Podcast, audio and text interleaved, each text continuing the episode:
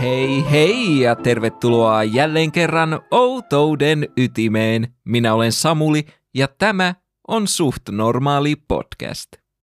Tiedän mitä te ajattelette. Näitte tämän jakson nimen Unfavorable Semicircle ja nyt te pohditte, että onko Samulilta loppuneet aiheet kesken vai onko geometria hänen mielestään pelottavaa? No totta kai geometria on pelottavaa. Jokaista alle 90 asteen kulmaa voidaan käyttää pistoaseena, ja jos tuo ei herätä teissä pelkoa, niin mikään ei herätä. Mutta minun onnekseni tämä unfavorable semicircle tai suomalaisittain epäsuotuisa puoliympyrä ei ole geometrinen muoto, vaan noin kolmesta YouTube-kanavasta ja parista muusta sosiaalisen median tilistä koostuva internetmysteeri, joka sai alkunsa YouTubessa vuonna 2015. Tällaiset internetissä ja etenkin YouTubessa alkunsa saaneet mysteerit tuppaavat olemaan usein aika tyhjänpäiväisiä, koska niistä näkee selkeästi sen, että ne eivät ole mitään muuta kuin fiktiota. Ne joko pitävät sisällään liian ilmiselviä fiktiivisiä elementtejä, tai sitten niiden tarinankerronta kiihtyy nollasta sataan silmän räpäyksessä. Se, mikä erottaa Unfavorable Semicirclein muista internetmysteereistä, on siihen liittyvän sisällön valtava määrä. Tämä tapaus koostuu arviolta yli 160 000 videosta, joita julkaistiin eri alustoilla vuosina 2015-2019. Nämä videot olivat joko itsenäisiä tai osa laajempaa nimettyä sarjaa, ja niiden pituus vaihteli noin neljästä sekunnista 11 tuntiin. Jokainen video sisälsi joko yhden tai parhaimmillaan tuhansia yksittäisiä abstrakteja kuvia, ja videot olivat joko äänettömiä tai sisälsivät epätavallisia vääristyneitä ääniä. Kaikkein kiehtovinta videoissa oli kuitenkin se, että näitä tuhansia yksittäisiä kuvia, joita oli levitelty vielä suurempaan määrään videoita, voitiin yhdistää keskenään, ja suurimman osan ajasta ne muodostivat suhteellisen selkeän kokonaisuuden. Jotkut uskovatkin, että nämä videot ja niihin piilotetut yhdistelmäkuvat olivat jonkinasteinen aivopesuoperaatio. Toiset taas uskovat videoiden olleen avaruusolioiden käsialaa, koska miksipä ei. Jos avaruusoliot haluavat ryhtyä tubettajiksi, niin keitä me olemme heitä estämään? Tosin avaruusolioiden olisi ehkä kannattanut lähteä perinteisemmälle vlogi- tai let's play-linjalle, sillä nämä epäsuotuisan puoliympyrän videot ovat melkoisia epilepsiapommeja. En ole kokenut tällaista aistien rääkkäämistä sitten sieni.us, enkä voi missään nimessä suositella, että käytte katsomassa näitä videoita itse. Onneksi teidän ei tarvitse katsoa niitä, koska te pääsette kuuntelemaan minun kuvauksiani videoiden sisällöstä sekä muutamista yhdistelmäkuvista, ja mielikuvituksenne voi hoitaa sitten loput. Mutta jos ette halua jättää tämän tapauksen kummallista visuaalisuutta vain minun sanomisieni ja mielikuvitustenne varaan, voitte käydä katsomassa yhdistelmäkuvia osoitteesta unfavorablesemicircle.com, joka on myös toiminut tämän jakson päälähteenä. Lisäksi haluan pahoitella jo etukäteen, jos tämä jakso on hieman tavanomaista sekavampi. Visuaalisten mysteerien selittäminen pelkän audion voimin tuppaa olemaan aika haastavaa hommaa, plus olen liian laiska tekemään videopodcastia. Mutta uskon, että te kyllä selviätte tämän kanssa. Aloitetaan puoliympyrämme purkaminen vuodesta 2015. Ensimmäinen nimeä Unfavorable Semicircle käyttänyt YouTube-kanava luotiin 30. maaliskuuta vuonna 2015. Kanavan ensimmäiset videot julkaistiin kuitenkin vasta huhtikuun viidentenä päivänä, jolloin sinne julkaistiin huimat 1247 videota. Vuoden 2015 huhtikuun ja vuoden 2016 helmikuun välisenä aikana Unfavorable Semicircle-kanavalle julkaistiin yli 77 000 videota. Useimmat näistä videoista olivat osa jotain sarjaa, mutta joukossa oli myös muutamia sarjattomia videoita. Miten nämä sarjoihin jaot on toteutettu, kuulen teidän kysyvän. Erittäin yksinkertaisesti. Kaikki videot, jotka alkoivat esimerkiksi nimellä Brill, B-R-I-L-L, olivat osa Brill-sarjaa ja niin edelleen. Muutamaa poikkeusta lukuun ottamatta sarjojen ja niiden sisältämien videoiden nimet alkoivat aina jousimiehen horoskooppimerkillä. Tämä nimeämislogiikka oli samanlainen melkein kaikilla Unfavorable Semicirclein kanavilla ja tileillä. En ala käymään näitä kanaville julkaistuja sarjoja yksitellen läpi, sillä ne ovat kaikki sisällöllisesti samanlaisia.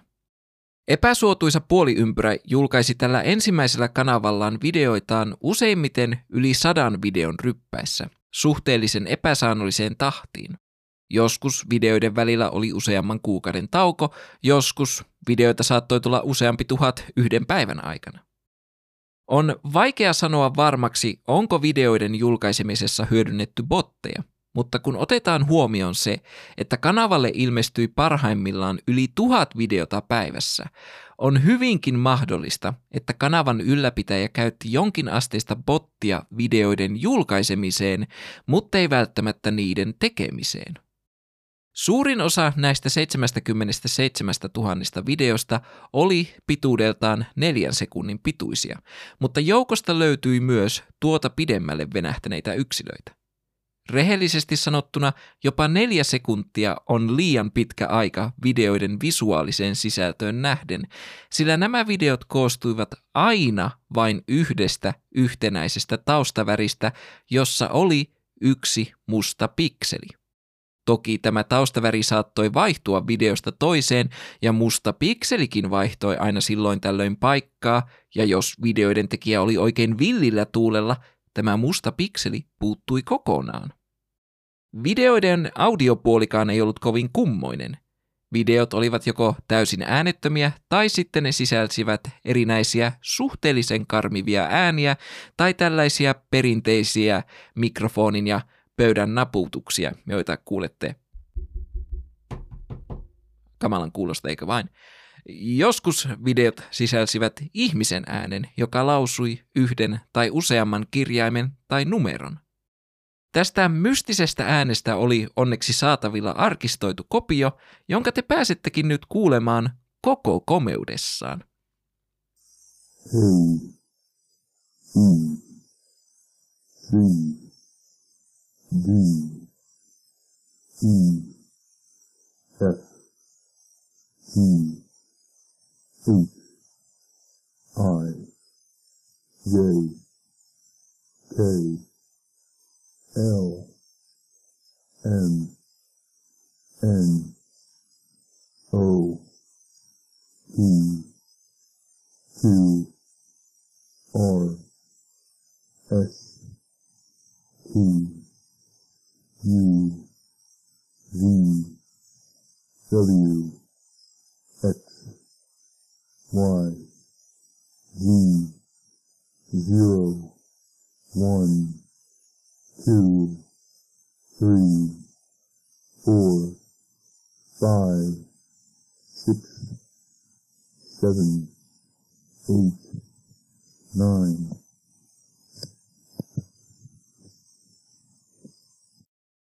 Tämän äänen pohjalta me voimme tehdä muutamia tärkeitä havaintoja. Ensinnäkin ääntä on tavalla tai toisella käsitelty, eli muokattu. Ainakin oman korvani kuulostaa siltä, kuin ääninauhoitukselle luontaista taustakohinaa olisi korostettu oikein reilulla kädellä ja ehkä myös käytetty taajuuskorjainta korostamaan äänen matalia taajuuksia. Jos tekisin noin omalle äänelleni, se kuulostaisi suurin piirtein tältä. Mahdollisista muokkauksista huolimatta on ilmiselvää, että puhuja ei ole keinotekoinen ääni, vaan aito, oikea ihminen. Tämä on ilmiselvää siksi, koska puheesta voi selkeästi kuulla, miten henkäisyt osuvat mikrofoniin.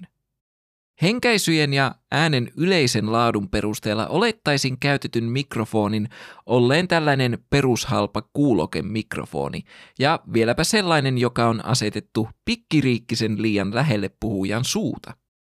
Rehellisesti sanottuna, ilman tätä selkeästi ihmisestä peräisin olevaa puheelementtiä, nämä videot eivät välttämättä olisi herättäneet kovinkaan suurta kiinnostusta.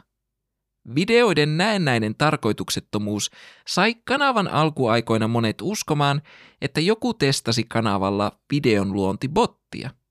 Siinä vaiheessa, kun videot alkoivat sisältää ihmisen puhetta, keskustelun sävy muuttui, koska nyt videoiden takana oli selkeästi ihminen. Keskustelu epäsuotuisan puoliympyrän ympärillä kasvoi tasaisesti vuoden 2015 huhtikuun ja heinäkuun välisenä aikana. Mielenkiinto videoita kohtaan kasvoi räjähdysmäisesti, kun 18. heinäkuuta 2015 kanavalle julkaistiin video nimeltä LOC. L-O-C-K. LOC poikkesi kanavan tavanomaisesta kaavasta merkittävästi. Video oli enimmäkseen musta, mutta aina silloin tällöin ruudulla välähti väri, joka paljasti yksittäisen mustan pikselin, jonka paikka luonnollisestikin vaihtui videon edetessä. Video sisälsi kanavalle tyypillisen oudon äänimaailman, mutta videon alussa aiemmin soittamani ääni tavasi sanan lock. Lokin julkaisun jälkeen ihmiset olivat satavarmoja siitä, että epäsuotuisa puoliympyrä kätki sisälleen enemmän kuin pintapuolisesti olisi voinut olettaa.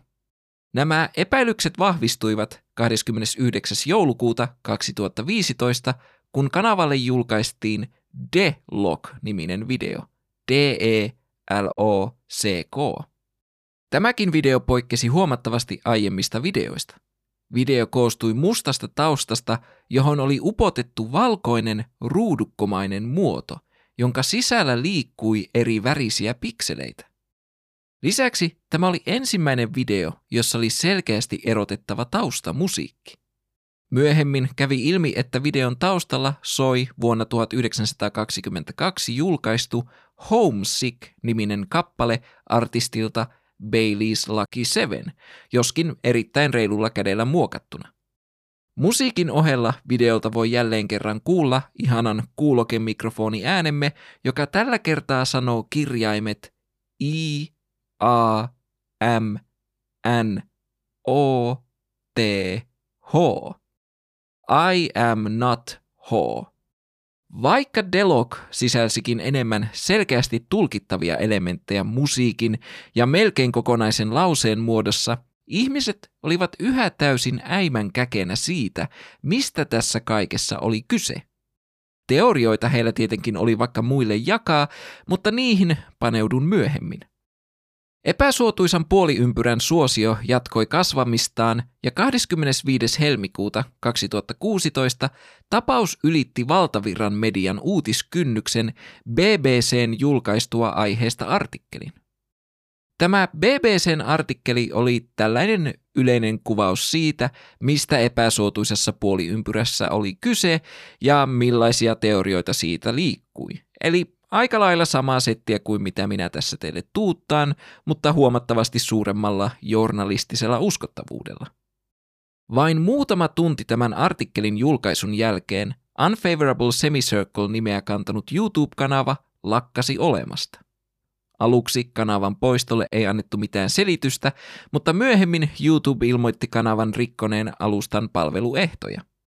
Oletettavasti sitä pykälää, joka kieltää videoiden spämmäämisen, ja no, se nyt oli rehellisesti ottaen vain ajan kysymys, milloin kanava poistettaisiin spämmin takia. Yli 77 000 julkaistua videota alle vuodessa on aivan liian suuri määrä yhdelle kanavalle. Eniten minua vaan ihmetyttää se, Miksi YouTube ei ollut puuttunut kanavan toimintaan aiemmin, vai pelkäsivätkö he, että valtavirran median huomio innostaisi epäsuotuisan puoliympyrän tuuttamaan videoita ulos entistäkin nopeammin? Kun tällainen mysteeri, joka on juuri alkanut saada tuulta purjeisiinsa, menettää yhtäkkiä tärkeimmän sisällön lähteensä, siitä tulee yleisön silmissä entistä kiinnostavampi. Koska YouTube-kanavaa ei enää ollut olemassa, Internetin salapoliisien katseet kääntyivät kohti kanavaan linkitettyä Google Plus-tiliä. Teille, jotka ette ole ennen kuulleet Google Plusasta, se oli Googlen puolipersillään tekemä verkkoyhteisöpalvelu, joka kerkesi toimia vuodesta 2011 vuoteen 2019. Ennen YouTube-kanavan poistoa epäsuotuisan puoliympyrän Google Plus-tilille ei ollut mitään merkille pantavaa. Pian kanavan poistamisen jälkeen sinne kuitenkin ilmestyi sekava tekstikokonaisuus, joka paljastui koodiksi. Internetin salapoliisit onnistuivat purkamaan koodin ja sen takaa paljastui kaksi linkkiä. Toinen johti Twitter-tilille ja toinen YouTube-kanavalle, joista molemmat olivat nimeltään Unfavorable Semi, eli näin suht normaalisti suomennettuna epäsuotuisa semi. Helmikuun 2016 ja syyskuun 2017 välisenä aikana tämä toinen YouTube-kanava julkaisi arviolta hieman yli tai alle 200 videota, joka on huomattavasti vähemmän kuin ensimmäisen kanavan saldo. Twitter-tilille julkaistiin puolestaan samalla aikavälillä yli 80 000 videota. Sekä Twitterin että YouTuben julkaistut videot olivat sisällöltään aika lailla samaa kastia kuin aiemmatkin videot, mutta tällä kertaa ne olivat entistä epileptisempiä. Tämän audiovisuaalisen sekamelskan sisällä oli myös havaittavissa, etenkin YouTuben puolella, entistä enemmän ihmismäisiä elementtejä, kuten tekstiä ja selkeämpiä kuvioita. Todellinen läpimurto videoiden tulkinnassa tapahtui 20. huhtikuuta 2016, kun Log-videota tutkinut Redditin käyttäjä Thomas F.se havaitsi, että videossa esiintyvät yksittäiset kuvat voitiin yhdistää toisiinsa. Näin syntyi ensimmäinen yhdistelmäkuva, jossa näyttäisi ainakin minun mielestäni olevan ihmiskäsi, joka pitelee ympyrän muotoista esinettä.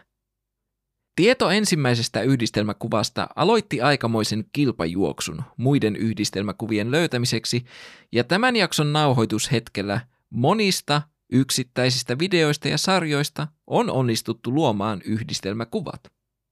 Nämä yhdistelmäkuvat luodaan pilkkomalla video yksittäisiin kuviin, jotka kootaan palapelin lailla takaisin yhteen.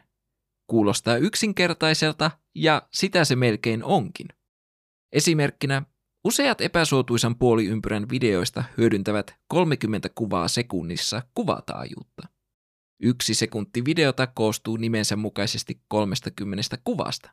Eli tunnin mittainen video koostuisi suurin piirtein 108 tuhannesta yksittäisestä kuvasta, joka pitää sitten koota yhtenäiseksi kokonaisuudeksi. No mutta Samuli, Miten yhdistelmäkuvien tekijät voivat olla varmoja siitä, etteivät kuvat ole vain sattuman tuotoksia? Hmm? Tämä on erinomainen kysymys, jota olen itsekin pohtinut.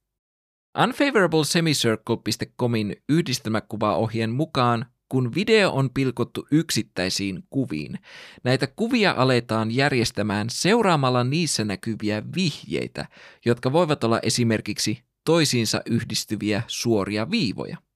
Olen nähnyt muutamia näistä yksittäisistä kuvista ja voin sanoa, että tälleen osittain värisokeana ihmisenä minä en näe näissä mitään sellaista, jonka pohjalta voisin lähteä näitä kuvia yhdistelemään.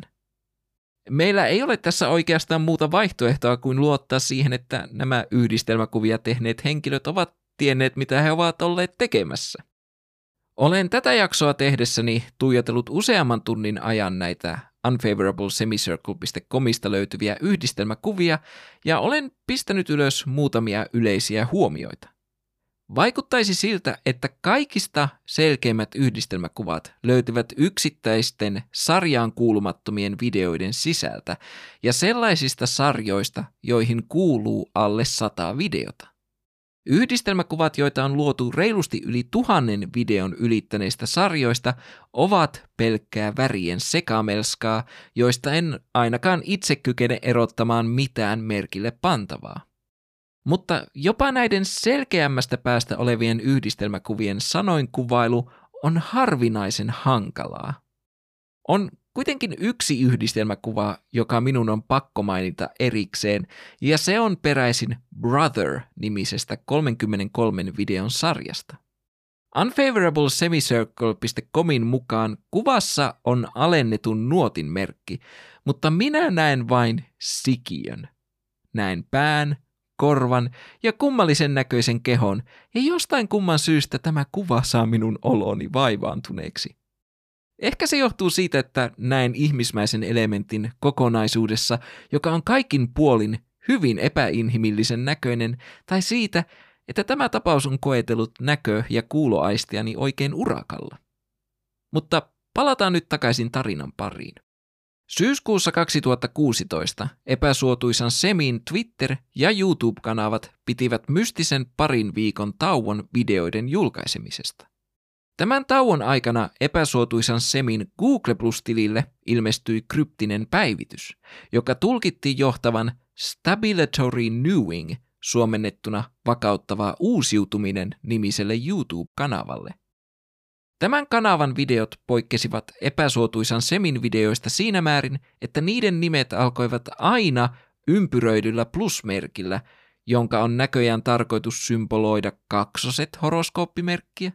Audiovisuaaliselta sisällöltään videot olivat samaa epileptistä tykitystä kuin aiemmatkin. Sisältöjen samankaltaisuus sai ihmiset välittömästi epäilemään, että kanavan takana oli itse epäsuotuisa puoliympyrä. Seuraavan kymmenen kuukauden aikana näille kahdelle YouTube-kanavalle ja yksinäiselle Twitter-tilille julkaistiin suhteellisen epäsäännöllisesti videoita. Kaikista vähiten videoita julkaistiin vakauttavalle uusiutumiselle.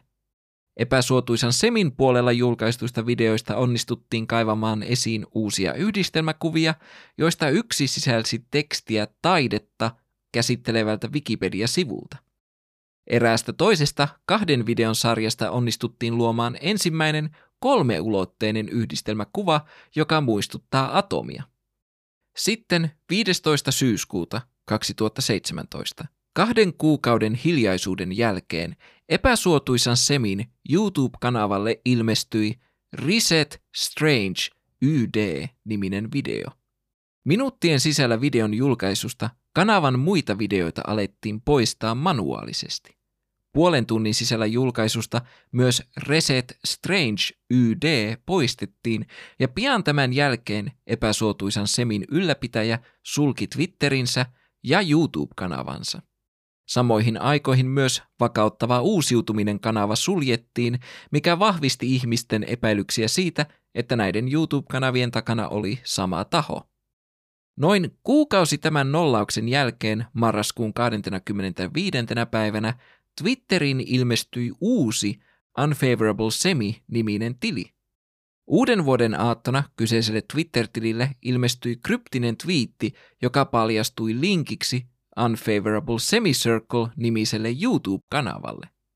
Kuten arvata saattaa, sama epileptinen sisällön tykitys jatkui näilläkin tileillä, mutta yllättävänä twistinä Nämä tilit eivät ole virallisesti osa epäsuotuisan puoliympyrän saagaa. Tätä neljättä YouTube-kanavaa ja toista Twitter-tiliä pidettiin virallisena muutaman vuoden ajan, kunnes 28. maaliskuuta 2019 alkuperäiseen YouTube-kanavaan yhdistetylle Google Plus-tilille ilmestyi uusi päivitys kolmen vuoden hiljaiselon jälkeen. Tämä päivitys oli samalla tavalla kryptinen kuin aiemmatkin, mutta päivityksen sisällön tulkittiin kertovan, että nollauksen jälkeen ilmestynyt Twitter-tili ja YouTube-kanava eivät olleet virallisia. Lisäksi päivityksestä löydettiin linkki vuonna 2019 luotuun Unfavorable Sem-nimiseen Twitter-tiliin, joka ei kuitenkaan ollut julkaissut yhtikäs mitään. On aika hassua ajatella, että kuka ikinä tämä meidän epäsuotuisa puoliympyrämme olikaan. Hän antoi ihmisten spekuloida lähes kahden vuoden ajan sisällöllä, joka ei liittynyt mysteerin millään tavalla, ja kertoi totuuden asiasta Google Plusassa vain viisi päivää ennen kuin alusta suljettiin kuluttajilta. Jotenkin tuntuu liian suurelta sattumalta, että joku olisi käynyt selailemassa muuten kuollutta Google Plus-tiliä juuri oikeaan aikaan ennen palvelun lakkauttamista. Kenties puoli ympyrämme on ollutkin ohjaamassa etsiviä oikeaan suuntaan. No, se selviää pian, sillä nyt meidän on aika pureutua tästä tapauksesta esitettyihin teorioihin ja yllättäen myös totuuteen tapauksesta. Ensimmäinen teoria.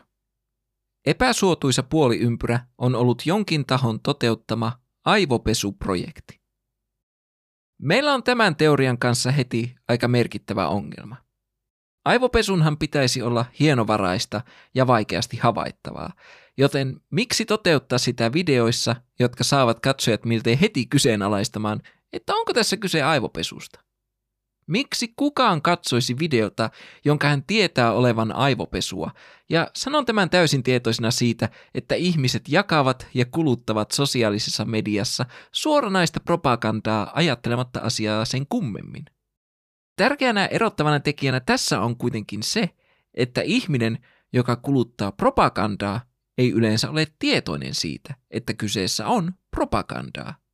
Kuten propaganda, aivopesukaan ei tehoa, jos kuluttaja tietää sen olevan aivopesua.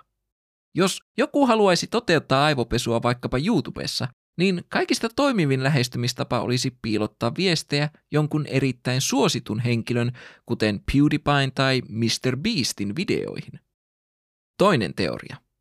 Epäsuotuisa puoliympyrä on ollut jonkin asteista sissimarkkinointia. Sissimarkkinointi on tällaista pienellä budjetilla toteutettua luovaa markkinointia, joka menee hieman perinteistä markkinointia vastaan. Esimerkiksi vuonna 2017 erääseen australialaiseen kaupunkiin alkoi ilmestyä mystisiä violetteja polkupyöriä, jotka paljastuivat myöhemmin paikallisen kuntoketjun markkinointitempaukseksi. Vaikka sissimarkkinointi onkin epätyypillistä, olen melko varma, että epäsuotuisessa puoliympyrässä ei ole kyse minkäänlaisesta markkinoinnista. Jopa kaikkien epätavanomaisimmat markkinointikampanjat alkavat vähitellen paljastaa lisää tietoa markkinoitavasta tuotteesta tai palvelusta sen jälkeen, kun kampanja on herättänyt yleisön kiinnostuksen. Salamyhkäinen vihjailu voi kestää vain tietyn ajan, ennen kuin ihmisten mielenkiinto alkaa lopahtaa. Epäsuotuisan puoliympyrän tapauksessa tämä salamyhkäisyys ei koskaan loppunut, joten jos kyseessä olisi jonkin tuotteen tai palvelun markkinointi, niin se olisi aivan surkeasti toteutettu, koska asiakkaita ei koskaan ohjattu tuotteen tai palvelun luokse. Lisäksi minkäänlaisen markkinoinnin ei pitäisi tarvita yltä 160 000 epileptikoille potentiaalisesti hengenvaarallista videota. Tällaisella piilotetaan yksi iso yhdistelmäkuva useampaan videoon menetelmällä voisi toteuttaa erittäin mielenkiintoisia markkinointikampanjoita, mutta videoiden määrän pitäisi olla mielellään alle sata ja sisällön sellaista, että kuka tahansa voi sitä kuluttaa, koska muuten vaarana on se, että brändiäsi kohtaan syntyy negatiivisia mieleyhtymiä. Jos näistä epäsuotuisan puoliympyrän epileptisistä videoista olisi saatu aikaiseksi yhdistelmäkuva, jossa komeilee paketti kultakatriinaa, en voisi koskaan enää kuluttaa kyseistä kahvia, koska yhdistäisin sen aina päässäni kampanjaan, joka aiheutti minulle elämäni pahimmat migreenit. Kolmas teoria. Epäsuotuisa puoliympyrä oli YouTuben suorituskyvyn testaamiseen tarkoitettu kanava. Epäsuotuisan puoliympyrän alkuaikoina tämä teoria suorituskyvyn testaamisesta oli erittäin varteen otettava, suurilta osin siksi, että tämä mysteeri ei ollut ensimmäinen laatuaan. Vuonna 2013 YouTuben käyttäjät löysivät sattumalta WebDriver Torso-nimisen kanavan. Tämä kanava tuuttasi seitsemän kuukauden aikana ulos yli 80 000 11 sekunnin pituista videota, joissa kaikissa näkyi sarja sinisiä ja punaisia suorakulmia, ja nämä videot pitivät myös sisällään tietokoneella luotuja ääniä. Nämä videot herättivät ihmisissä tismalleen samanlaisia teorioita kuin ne, mitä olen teille jo kertonut ja mitä tulen teille vielä kertomaan. Ja sitten kesäkuussa 2014 Google myönsi, että WebDriver Torson tarkoitus oli testata YouTuben suorituskykyä. Voitte kuvitella sen pettymyksen määrää, kun kyseessä ei ollutkaan mitään jännittävää. Samoin voitte varmaan kuvitella, miten vahvasti WebDriver Torson pettyneet pyöräyttivät silmiään, kun epäsuotuisa puoliympyrä alkoi herättää ihmisten mielenkiinnon. Tämä teoria testikanavasta pysyi pinnalla siihen asti, kunnes epäsuotuisan puoliympyrän ensimmäinen kanava poistettiin YouTuben toimesta. Toki jotkut epäilivät poistonkin jälkeen YouTubea, mutta nämä epäilyt kuolivat siinä vaiheessa, kun YouTube suoraan kielsi olevansa missään tekemisissä kanavan kanssa.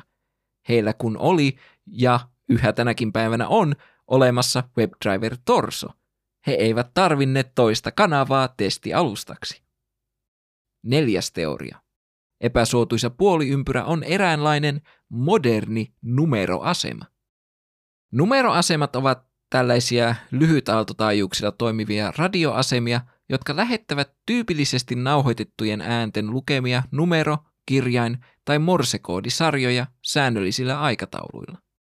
Numeroasemia on käytetty erilaisissa vakoilu- ja sotatoiminnoissa ensimmäisestä maailmansodasta lähtien, ja niiden toimintalogiikka saa ne vaikuttamaan erittäin karmivilta, etenkin jos sellaisen löytää sattumalta, vaikka loppupeleissä numeroasemissa ei ole mitään karmivaa tai edes mysteeristä.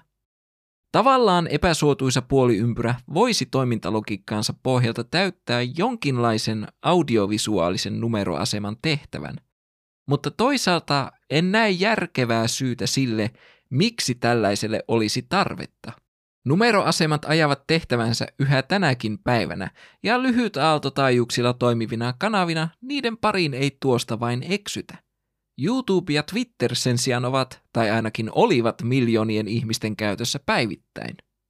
Miksi piilottaa salaiseksi tarkoitettua tietoa paikkaan, josta kuka vaan voi sen löytää – ellei ideana sitten ollut se, että mitä ilmiselvimpi piilo, sitä vaikeampi sitä on hoksata.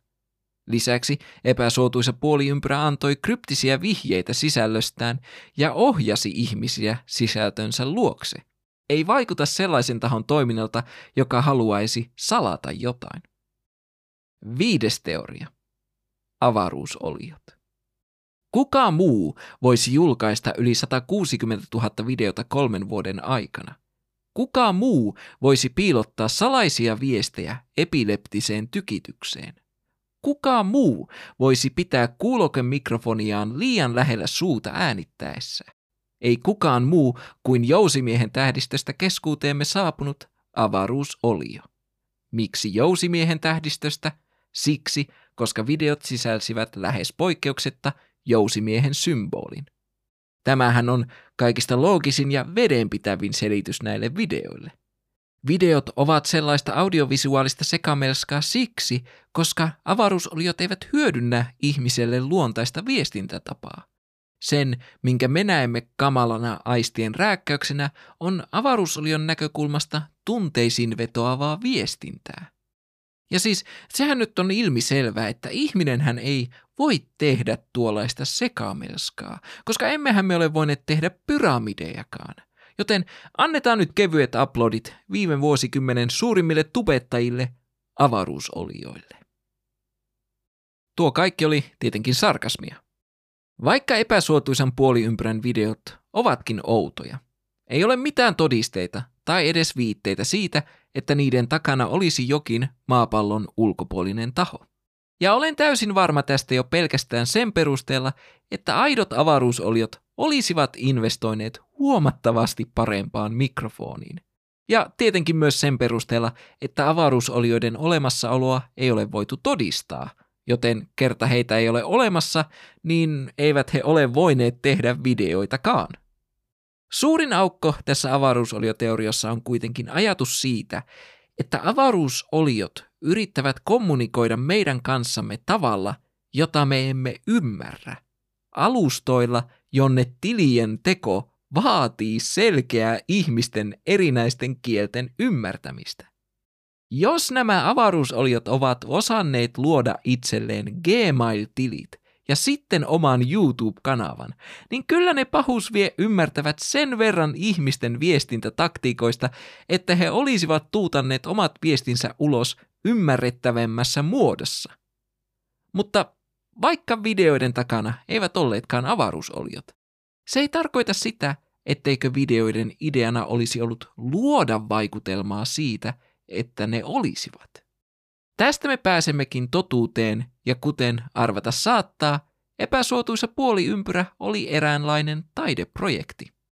Aiemmin jaksossa kerroin teille, että epäsuotuisan puoliympyrän viimeiseksi jäänyt Google Plus-julkaisu sisälsi linkin vuonna 2019 tehdylle Unfavorable Sem-nimiselle Twitter-tilille. Kesäkuun ensimmäisenä päivänä vuonna 2022 tilille julkaistiin aivan yhtäkkiä twiitti, joka oli suora sitaatti tapauksen ratkaisuun keskittyneeltä Discord-kanavalta. Luulen, että jos avaruusolento kommunikoisi kanssamme, se olisi kuin unfavorable semicircle, täysin epäinhimillinen tapa kommunikoida ja ajatella. Sulut, en sano, että unfavorable semicircle on todellinen avaruusolento, LOL. Tämä oli ensimmäinen twiitti, jonka tuo tili oli koko olemassaolonsa aikana julkaissut, eikä twiittaaminen päättynyt tähän. Pian ensimmäisen twiitin jälkeen tilille julkaistiin seuraava teksti. Osuit periaatteessa oikeaan. Outsider-taidetta, osittain palapeliä, osittain muunnelun todellisuuden peliä. WebDriver Torson innoittamana. Hienoinen raja ymmärrettävän ja metelin välillä ajatuksen tulvaa, epämääräisiä merkityksiä, ohjelmointiprojekteja, ei mitään jännittävää. Merkityksetön runo löytämättä. En ole varma voiko löytää. Hienoa työtä kaikilta osallisilta. Tämän twiitin jälkeen ihmiset halusivat todisteita siitä, että tilin takana oli itse epäsuotuisa puoliympyrä. Niinpä tilille ilmestyi muutamia yhdistelmäkuvia sisältäviä twiittejä, joista yksi sisälsi alkuperäisen kokonaiskuvan josta Brill-sarjan videoista löydetty yhdistelmäkuva oli irroitettu. Sitten tämä Twitter-tili pyysi ihmisiä kokoamaan listan kysymyksiä, joihin he halusivat vastauksia. 9. kesäkuuta 2022 tilille julkaistiin suuren määrän tekstiä sisältävä kuva, joka oli otsikoitu Answers, eli vastauksia. Luen teille seuraavaksi muutamia suomennettuja pätkiä tästä Answers-julkaisusta, ja näistä erinomaisista käännöksistä saamme kiittää ihanaa kuuntelijaani käänteistä kissatyttöä. Voin sanoa, että on yllättävän mukavaa, kun käännöksen takana on oikeasti koulutettu ammattilainen. Tähän verrattuna omat suomennokseni vaikuttavat entistäkin tökerömmiltä. Alkusanat. Tämä projekti oli suunniteltu toimimaan tajunnan virtatekniikalla luodun, improvisoidun sisällön ympärillä, ja siitä on vain hiukan dokumentoitua tietoa. Suuri osa projektista on ajan myötä hukkunut, jopa minulta. Nämä vastaukset edustavat yritystäni jälleen rakentaa parhaan kykyni mukaan vastaukset projektia koskeviin mitä ja miksi kysymyksiin, niiden muistojen ja dokumentaation pohjalta, joita minulla tässä hetkessä on jäljellä. 1. Miksi päätit tulla julkisuuteen juuri nyt? Minut valtasi ajatus, että nyt oli aika. Se oli vain tunne, jota päätin seurata. Olin ollut vähällä tehdä tämän jo muutaman kerran aiemminkin. Luulisin, että jo vuonna 2016. Kuitenkin syystä tai toisesta tämä oli ensimmäinen kerta, kun todella tartuin toimeen. 2. Jos tosiaan olet epäsuotuisa puoliympyrä, voitko antaa siitä ratkaisevia todisteita? Esimerkiksi lähdekoodin tai lähdekuvan, joiden avulla voitaisiin luoda uudelleen yksi yhdistelmäkuva videostasi, tai vinkin siihen, kuinka videoista voi löytää jonkin uuden jutun, josta faniyhteisö ei ole vielä tietoinen.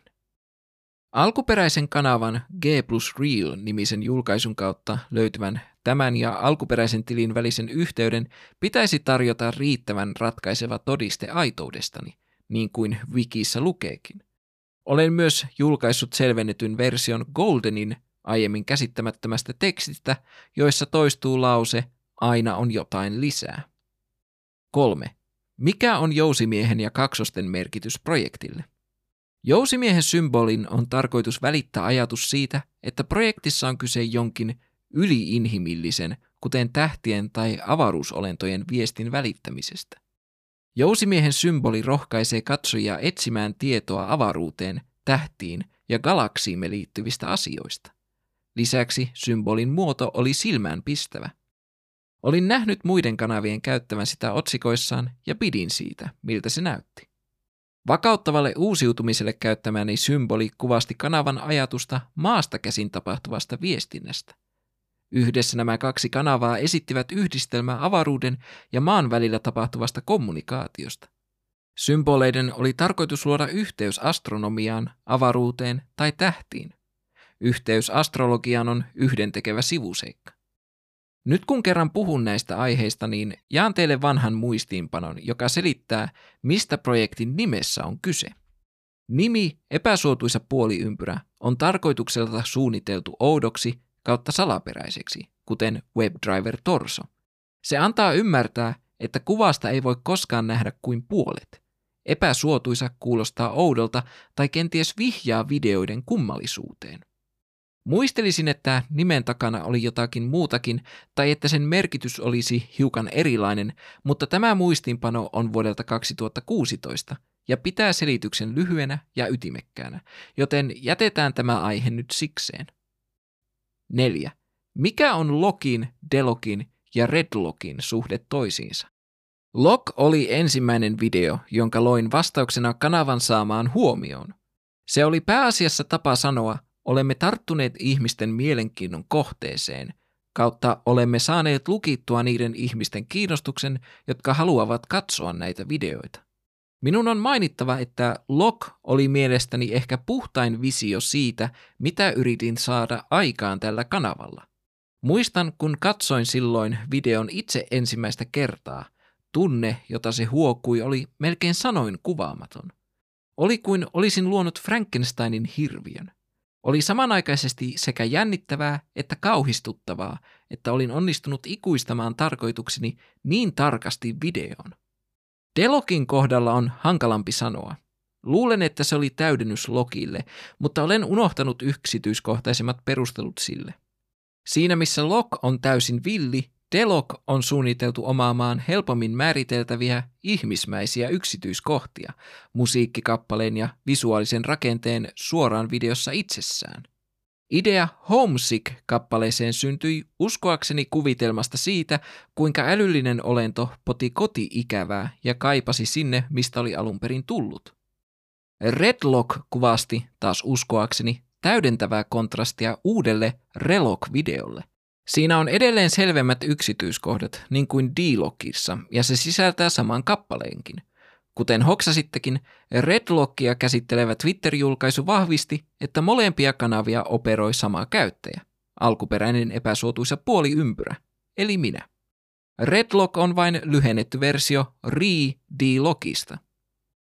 5. Mikä oli epäsuotuisan puoliympyrän tavoite? Alkuperäinen päätavoite oli julkaista eniten YouTube-videoita koskaan, vähintään miljoona kappaletta. Halusin luoda kanavan, joka julkaisisi mahdollisimman yksinkertaisia ja alkeellisia videoita, joissa jokainen kuva oli pikseli isommasta kuvasta, jotka yhdistämällä saisi koottua koko kuvan. Toissijainen tavoitteeni oli kokeilla, innostuisivatko ihmiset katsomaan todella outoja ja tuntemattomia videoita uteliaisuudesta. Toiveeni oli täyttää osa siitä tyhjästä tilasta, jonka WebDriver Torso jätti internetmysteereiden kentälle ratkettuaan – Kanavan kautta kanavien kehityksen myötä tästä toissijaisesta tavoitteesta tulikin projektin päätavoite. Saavuttaakseni tämän tavoitteen yritin työskennellä yliinhimillisen älyllisen olennon näkökulmasta. Projektilla oli ehdottomasti avaruus kautta avaruusolentoteema, mutta tein videoita myös muista vaihtelevista näkökulmista tai muiden hahmojen näkökulmista, sitä mukaan kun niitä vuosien varrella keksin. Selvyyden vuoksi en usko, että koskaan todella halusin kenenkään oikeasti uskovan, että projektin takana olisi joku avaruusolento tai muuta sellaista. Muita hahmoja, joiden perspektiivejä käytin työssäni olivat numeroaseman operaattori, Kanadan mainessa asuva outsider-taiteilija ja internetin kanssa viestivä tekoäly. Silti käytin avaruusnäkökulmaa varmasti eniten. Kaiken muun ne pienet arvoitukset, kuten 3D-yhdistelmäkuvat ja ajatuksen viemisen pidemmälle erilaisilla äänillä ja projekteilla, vakauttava uusiutuminen mukaan lukien, tein pohjimmiltaan kolmesta syystä. Antaakseni itselleni enemmän tilaa luovalle työlle, voidakseni työskennellä ohjelmointiprojektien parissa ja myös tarjotakseni teille kaikille jotain lisää selvitettävää.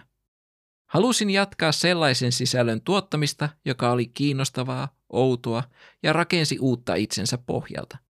Projektiin ei koskaan kuulunut tunkeutumistestausta, hakkerointia, eikä sillä ollut mitään salattuja päämääriäkään. Kyse oli oikeasti vain oudoista videoista, joita ihmiset voisivat katsoa ja pohtia, ja joista he voisivat silloin tällöin löytää piilokerroksia. Ja toki sekaan oli heitetty myös hiukan datamoshia ja encodausvirheitä. Siinä kaikki, mistä epäsuotuisessa puoliympyrässä on ja oli koskaan tarkoituskaan olla kyse. Siinä oli totuus suoraan puoliympyrältä itseltään, mutta kuten arvata saattaa, jotkut eivät ole vakuuttuneita siitä, että tämä Answers-twiitti on peräisin aidolta puoliympyrältä. Tosin tämä aitouden kieltävä väestö tuntuu olevan huomattavassa vähemmistössä, sillä suurin osa epäsuotuisaa puoliympyrää vuosien varrella tutkineista henkilöistä pitää tätä twiittiä aitona. Ymmärrän kyllä, miksi jotkut eivät halua hyväksyä twiittiä.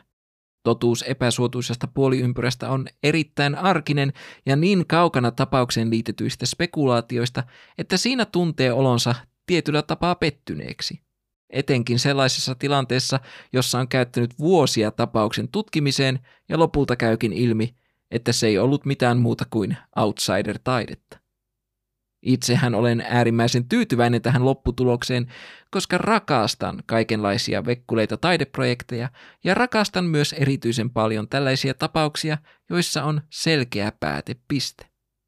Päätepisteestä puheen ollen, mitä mieltä te olitte tästä jaksosta? Tulkaa kertomaan minulle Instagramissa at suhtnormaalipodcast ja painakaa siellä sitä seuraan näppäintä.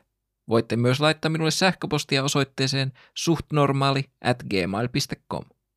Meidän on tullut taas aika sanoa hetkeksi Hei hei! mutta onneksi me tapaamme taas pian outouden ytimessä.